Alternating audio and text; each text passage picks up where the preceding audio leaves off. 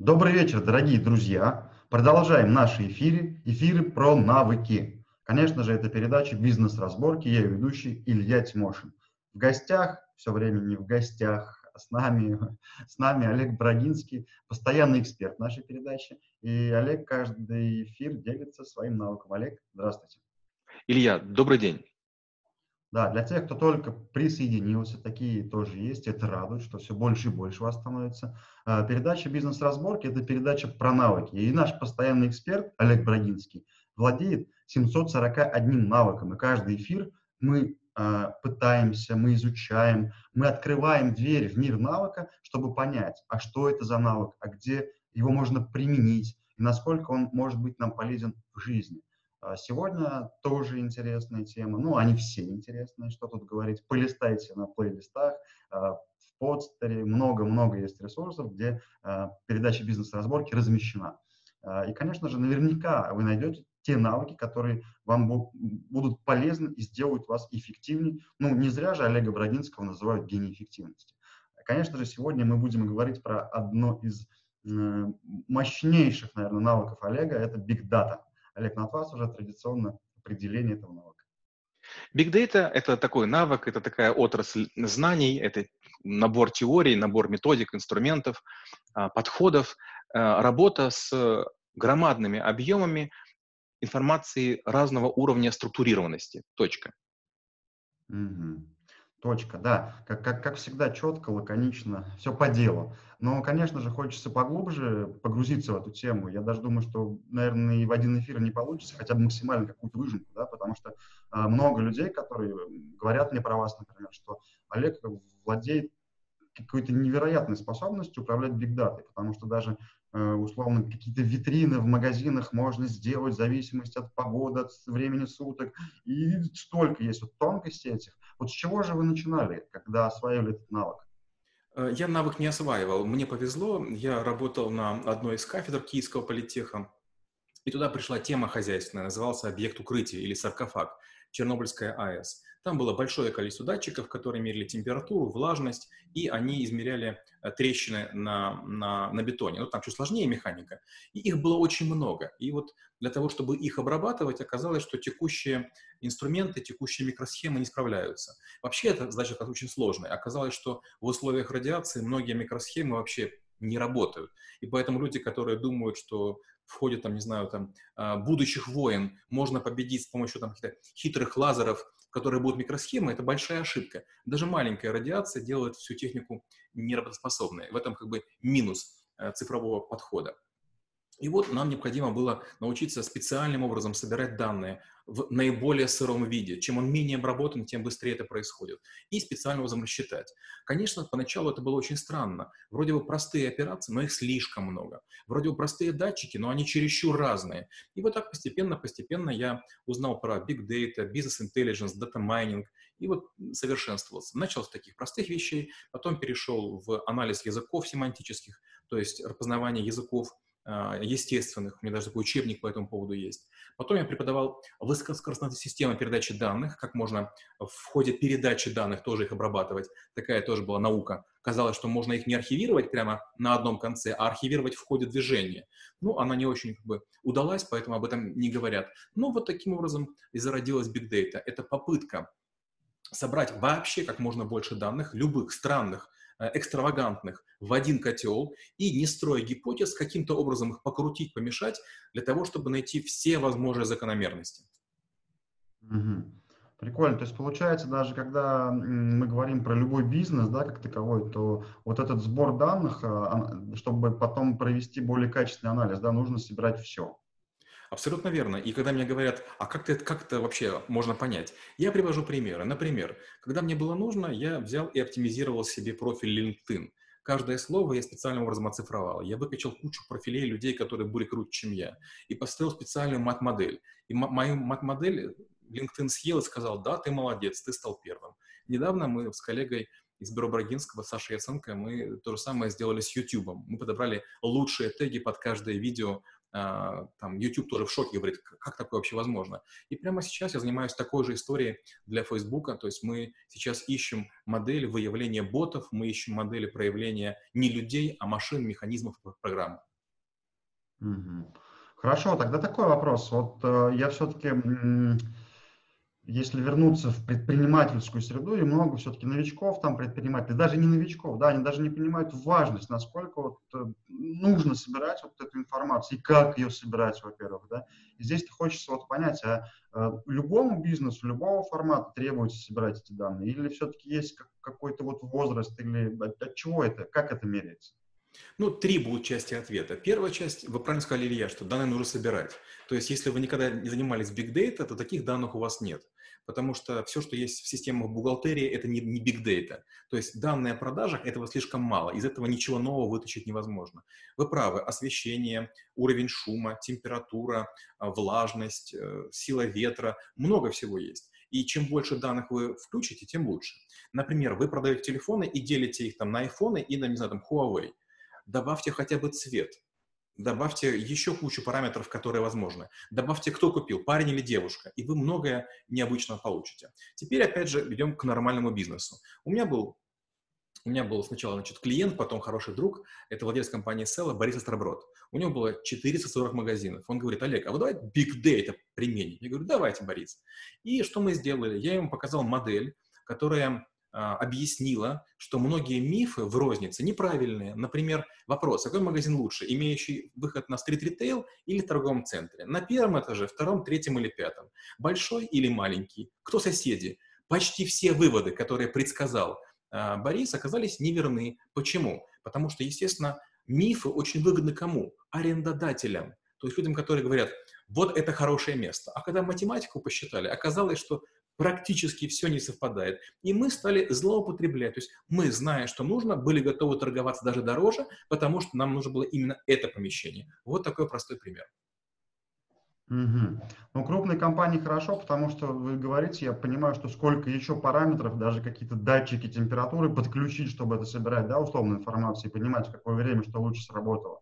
А если говорим все-таки про новичков, это актуально или на первом шаге, не знаю, достаточно поставить там счетчики поисковых систем и пиксели, может быть, соцсетей?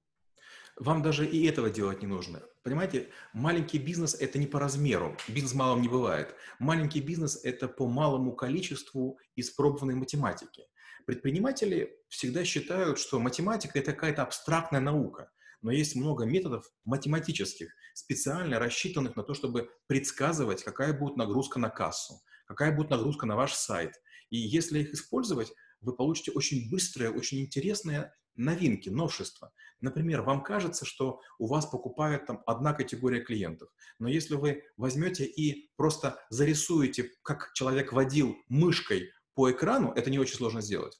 Если вы просто заложите в Big Data путь, по которому он шел, на какой странице, сколько был времени, куда нажал, вот этот маршрут, то есть каждый маршрутик – это отдельный столбец. И вы вдруг поймете, что оказывается у вас категория клиентов есть, которая перед тем, как прийти, например, долго крутит мышкой, не знаю, там, по какому-то товару, крутит, пытается там что с ним сделать, а потом покупает. Или наоборот, окажется, есть люди, которые заходят стремительно, заходят сразу вам в контакты, звонят и тут же заказывают товар. То есть big data можно из чего угодно извлечь, даже из воздуха. Угу. Да, буквально недавно тоже разговаривал на эту тему, что вот все-таки крупные даже интернет-магазины, да, они вот, о чем вы говорите, они называют там цифровой след, да, некий. Вот они умеют его изучать, и чем глубже начинаешь изучать, тем больше все-таки точек контакта и понимания, кто эти люди есть. Хорошо, а тогда вопрос такой. Вот э, человек не знает, что такое, как это выстраивать Big Data, и понимает, что это нужно, да, необходимо. Точность хочется больше понять, конверсию увеличить, продажи, денег, материальное состояние. С чего начинается? Есть ли какие-то шаги от внедрения Big, Big Data у себя? Конечно. Мы уже говорили о том, что не важно, какого размера ваш бизнес. Если у вас есть хотя бы дней за 90 тысячу операций, уже Big Data прекрасно себе работает. Например, сейчас на моем сайте покупок в среднем где-то 166 в неделю. У меня покупают книг. Это не очень большое число, но я использую методики Big Data. Итак, что можно сделать? Придумайте какие-то параметры, которым обладает ваш товар. Например, что сделал я? Я пишу количество страниц. Я пишу цвет обложки, то есть главный преобладающий цвет, как цифру пишу. Я пишу, сколько времени надо книгу читать. Я учитываю время, в которое эта штука была куплена. Строю зависимость, и я точно понимаю, какого цвета должна быть очередная книга. Угу. Это классно, хорошо. А нам-то, новичкам, что делать?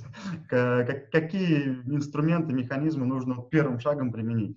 Нужно, наверное, все-таки понять, да, какие характеристики я могу собирать, потому что собирать, мне кажется, тоже можно это бесконечно, все, выводов просто не будет. Давайте возьмем простой пример. Например, а, я расскажу кейс э, сети заправок. Что мы стали делать? Я, когда сказал, что будем собирать данные, я попросил, давайте для каждого товара соберем вес, объем и разные параметры. Можно ли два взять в руку? Разобьются ли, если они будут рядышком? Можно ли их употребить в машине или нужно домой везти, чтобы готовить? Калорийность, уровень солености и кучу-кучу параметров. На этикетках более чем достаточно.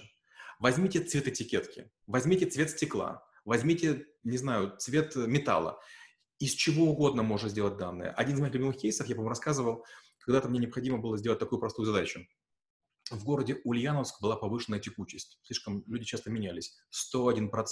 То есть люди менялись за год чаще, чем один человек на должность. Что мы сделали? Мы взяли, изучили все личные дела. А, название вузов, а, год окончания, день недели рождения и кучу-кучу-кучу всего. В конце концов, мы вывели точный профиль людей, которые сидят в два раза больше, чем другие, и текучесть моментально начала выравниваться, и к концу следующего года было 47%. Что мы брали? Мы брали цвет волос, мы брали цвет кожи, мы брали цвет глаз, мы брали цвет губов, губ, и мы брали цвет зубов с фотографий, которые были цифровые. Вот такие странные методики на уровне, знаете, там, астрологии, хиромантики, нумерологии. Ну, конечно, это математика, это большие данные. Угу. О, даже не знаю, как, э, как, э, как, как, как правильно-то, в каком виде бизнеса все это применять, потому что даже когда вы говорите сейчас про текучку и как это можно было решить, то вот как придумать, что нужно было собирать цвет губ там, или это откуда рождается? Ну, во-первых, конечно, из опыта, потому что я этим занимаюсь уже там, извините, почти 30 лет. Во-первых, из опыта, а, но опять же, ко мне можно не обращаться, у меня есть, наверное, там около двух сотен статей, где я рассказываю разные кейсы, просто можно почитать. Первое. А, надо понимать, что большинство людей, которые занимаются аналитикой, они используют чересчур примитивные инструменты. Второе они часто имеют заангажированность, то есть имеют нек- некие мифы о том, как это все работает. И вот вам эти мифы мешают. Нужно предположить, что возможны вообще любые связи любого параметра с любым. И большие данные нужны только для одной вещи. Чем больше данных, тем точнее будет ваше предсказание. Но предсказание на тысячи продажах 10 тысячах или 100 тысяч, оно примерно одинаковое, оно сильно не меняется. На этом, кстати, основаны экзит-полы, когда после голосования людей опрашивают, за кого проголосовали. Экзит-пол на примерно 1020 человек, он не отличается от экзит-пола на большую страну. Mm-hmm. Да, то есть э, на самом деле первым шагом нужно просто понимать, что есть мифы, которые нам зачем-то сажают в голову. Ну, опять же, если это как аренда, как пример с арендой, да, э, выгодно одним ребятам делать, а в других историях другие. Получается, руша эти мифы, мы можем предполагать любые, любые гипотезы. Хорошо, здесь ладно. Вот все-таки, когда я сейчас посмотрю эфир, мне хочется сделать какой-то шаг, вот что-то почитать, есть ли, может быть, какие-то курсы? Или вот где пойти вот за первичным срезом знаний, куда пойти и как их взять? У меня было несколько учеников, которые тоже настойчиво просили отправить их на курсы. Я отправил их на несколько курсов.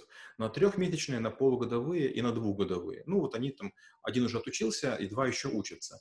И когда я с ними разговариваю, они такие очень грустные. Они деньги заплатили, естественно, за обучение. Они очень грустные. Они говорят, мы учим сложные системы, ходуп, еще какие-то там языки учим. Но зачем это бизнесу? Смотрите, учиться не надо.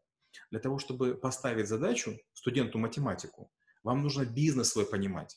Математиков в этой стране, извините, как собак нерезанных, их слишком много. Новосибирск – прекрасные математики. Если нужно посчитать что-то, задачу сформулируйте. У предпринимателя беда с тем, что он хотел бы чего-то посчитать, а вот что не знает. Для того, чтобы вас математик обсчитал, соберите табличку, скажем, в Excel, и в нее добавьте все, что только возможно. Например, очень простая история. Сколько времени проходит с момента, когда клиент впервые зашел на сайт и закончил покупку? Вопрос. Сколько длился телефонный разговор с клиентом, который товар вернул? С большой вероятностью вы через время поймете, отличаются скандальные клиенты от нескандальных.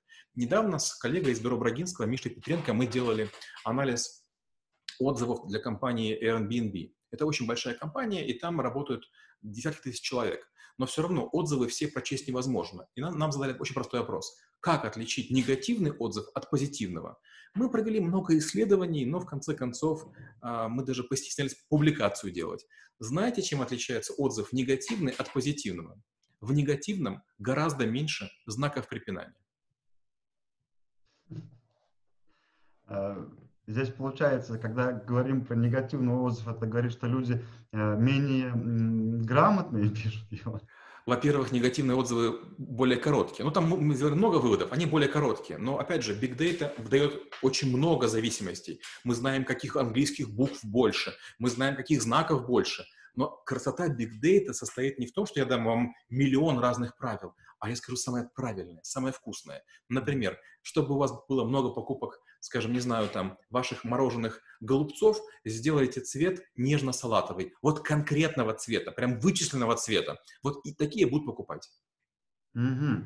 Ну, то есть получается, когда у нас есть миллиард разных гипотез, да, используя вот этот объем информации, мы даем из всех этих миллиарда гипотез вот те правильные, которые показывают, да, что в это время вот была совершена, не знаю, там, покупка, транзакция какая-то. Да, абсолютно верно. Получается, что целевая функция нужна. Что вы хотите? Вот нельзя повысить продажи. Нет такой функции в Big Data. Просто есть продажа. То есть вы хотите изучить, что влияет на продажу. А вопрос, сможете ли вы другими параметрами влиять, зависит от двух вещей. Какие параметры вы соберете? Например, если вы изучите м, рост людей, вы можете влиять на рост людей? Нет, не можете. И не нужно на это влиять. А вот, например, если клиент а, с вами разговаривает по телефону в среднем 20 секунд, 22 секунды. Вопрос, надо его в первую очередь ставить заставку или в последнюю? Терпеливый он или нетерпеливый? Срывается ли доставка и оплата или нет. Вот что вы можете узнать. То есть вам необходимо примерно понимать, как вы будете пользоваться. Не угадывать, как влияет что на что. Вы во всем ошибаетесь. Во влиянии погоды, во влиянии времени суток. Ни один бизнесмен за 30 лет моей работы ни в одной стране мира не угадал ни одной находки, которую я принес. Ни единой. Поэтому математика, она всегда удивляет. Вот в этом-то и состоит ее прелесть. Но если мы дадим данные, которые мы не можем использовать, то и толку, допустим гостиница говорит Гранд Хаят в Абу-Даби. Мы знаем, из каких стран к нам приезжают люди. Давайте повысим количество людей, приезжающих из России. Я говорю, подождите, а как вы хотите это сделать? Они говорят, ну, чтобы было больше людей, придумайте расчет. Я говорю, какой расчет? Просто в TripAdvisor, в Booking.com на русском языке сделайте акцию, вам люди будут. Зачем вам Big Data? Это иначе делается, ценой, например. Угу. Ну да, то есть, э, опять же, непонимание сути, для чего это надо, как вы правильно сказали, сформулировать задачу.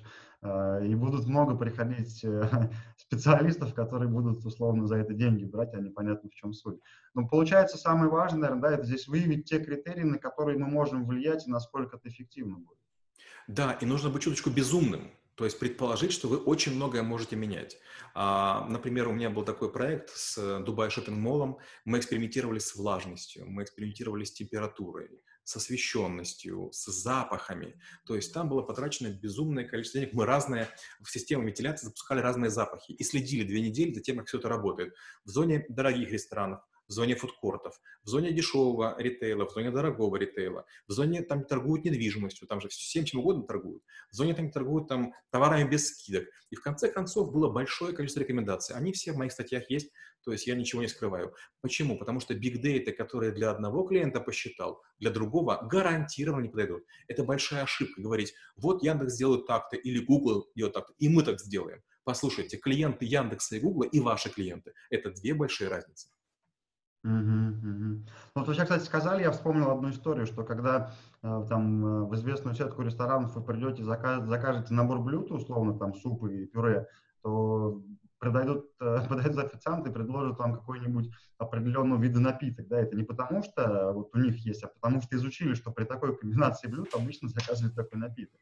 Я скажу даже больше. Вот опять же, вспоминая а, заправки, а, очень часто мы не понимаем причину следствия. Скажем, а, на заправке есть сосиски, есть кнекерсы, есть вафли, есть печенье, наполеоны, торт пражский и так далее, кофе, капучино, латте и так далее.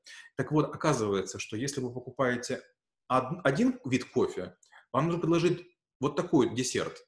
Но наоборот, после этого десерта этот кофе не покупают. Очень важно помнить, что мы не симметричны. То есть все зависимости работают только в одну сторону, так рассчитано. Угу. Ох, да, классно. Хочется, конечно, этот навык поглубже освоить. Я думаю, что стоит э, начать со статей Олега Брагинского, который в открытом доступе, хотя бы попытаться понять логику, чтобы уметь находить эти задачи, формулировать их. Да? Не обязательно быть математиком, математику можно найти, как сказал Олег. А, ну, конечно же, уже завершая эфир, опять пролетело все очень быстро. Олег, от вас вот э, лайфхаки, ошибки. Ну, первый лайфхак. Если, как мы уже говорили с Ильей, вы данные никогда не собирали, то больших данных у вас нет. И если вы даже математиков позовете, вам помочь невозможно. Сначала начните с гипотез, с безумных гипотез, какие данные вы можете собрать. Сначала придумайте, что можете собрать, а потом решите, а как вы будете это использовать. Если вы можете влиять на то, какую колу вы заказываете, разного объема, значит, объем пишите в качестве критерия. Если не можете, значит, не пишите. Если, скажем, температуры внутри помещения вы можете варьировать э, каким-то образом, там, обогревателями, охладителями, делайте. А если не можете, ну, туда не используйте. Второе. Почти всегда область новых находок находится в отсутствующих данных. То есть, если клиент купил, он в системах появился. А вот если он не купил, мы очень часто такого клиента бросаем. Так вот, изучать не купивших клиентов и с купившим сравнивать очень интересно. Почему? Клиент к вам уже а обратился, но вы что-то не то предложили ему. Найдите, и наверняка среди не купивших будет ядро, такое небольшое, которое готовы купить. И вот научившись конвертировать не купивших купивших, воздействием точечным, может быть, нужно извинение, может быть, специальная скидка, может, что-нибудь еще.